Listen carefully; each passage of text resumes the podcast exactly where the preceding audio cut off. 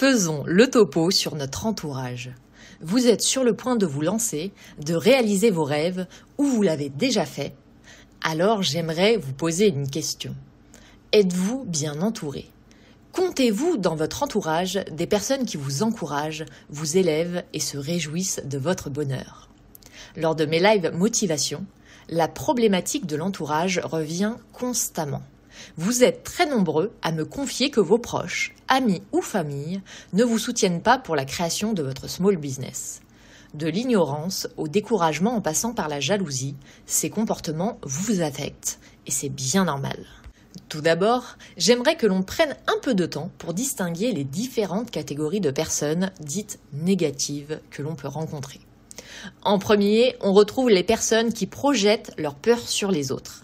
Il s'agit, dans ce cas précis, typiquement des parents, pour qui, par exemple, faire des études ou obtenir un CDI est gage de sécurité.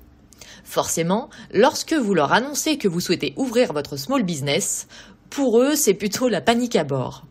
Du coup, ils ne vont pas vous soutenir car ils pensent mieux savoir que vous ce qui est bon pour vous. Certains parents projettent également leurs rêves inachevés qu'ils espèrent réaliser par votre biais ou sont inquiets du qu'en dira-t-on? Dans leur pensée, ça fait bien de dire que son enfant est médecin, avocat, ingénieur. Ouvrir un small business, c'est souvent moins flatteur. Quelle qu'en soit la raison, ils ne vous soutiendront pas. Au mieux, ils ne se montreront pas du tout enthousiastes, au pire, ils essaieront de vous empêcher de réaliser vos rêves. Et au fond d'eux, ils se convaincront que c'est pour votre bien, alors que c'est en vérité pour le leur. En second, on retrouve les personnes envieuses qui vont mal vivre votre élan ou votre réussite, et ce pour une seule et même raison. Elles rencontrent elles-mêmes des difficultés pour oser aller dans la direction que vous prenez ou pour réussir professionnellement vous les renvoyez alors à une insécurité qui leur est propre.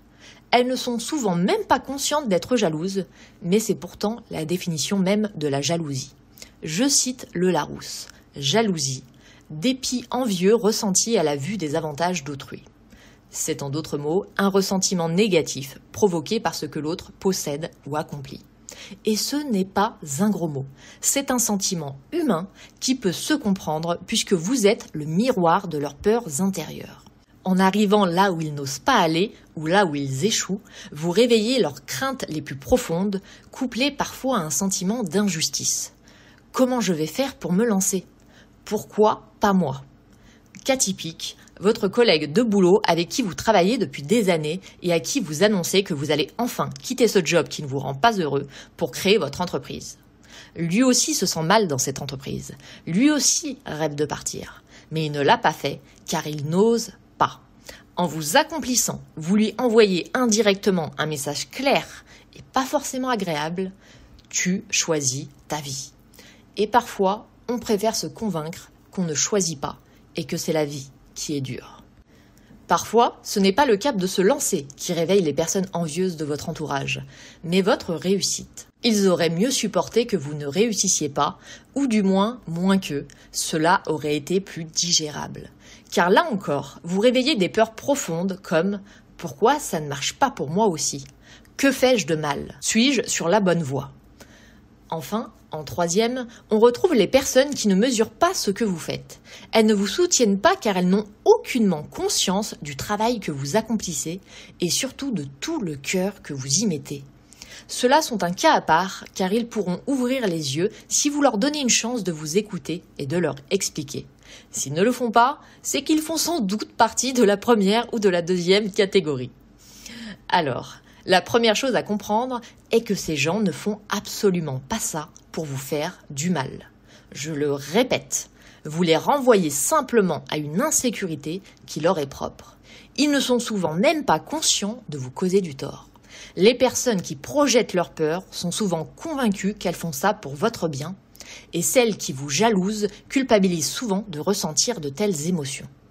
Si je vous dis ça, c'est pour atténuer votre sentiment de colère, d'injustice ou de tristesse. Vous n'y êtes pour rien. C'est elles qui ont quelque chose à régler avec elles-mêmes. Vous êtes simplement le reflet de ce qu'elles ont peur d'être ou qu'elles ne parviennent pas à devenir. Alors que faire, me direz-vous? Doit-on accepter notre entourage? Essayer de comprendre ne signifie pas tout accepter.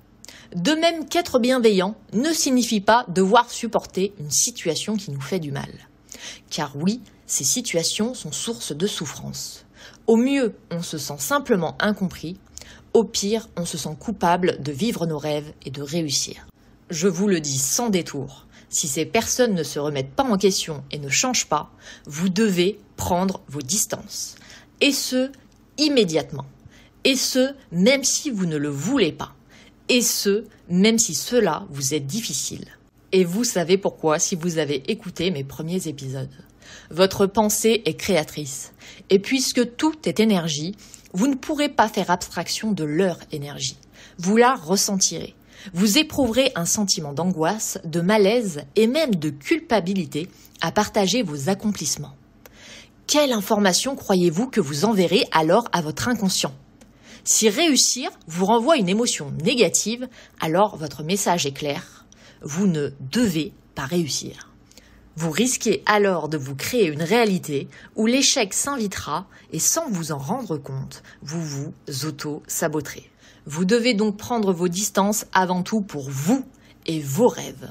Attention, prendre ces distances ne veut pas forcément dire couper les ponts. Vous pouvez choisir un temps donné de prendre les distances nécessaires pour vous réaliser et rester dans une belle énergie. Et, pendant ce temps, ces personnes auront le temps de leur côté d'évoluer également.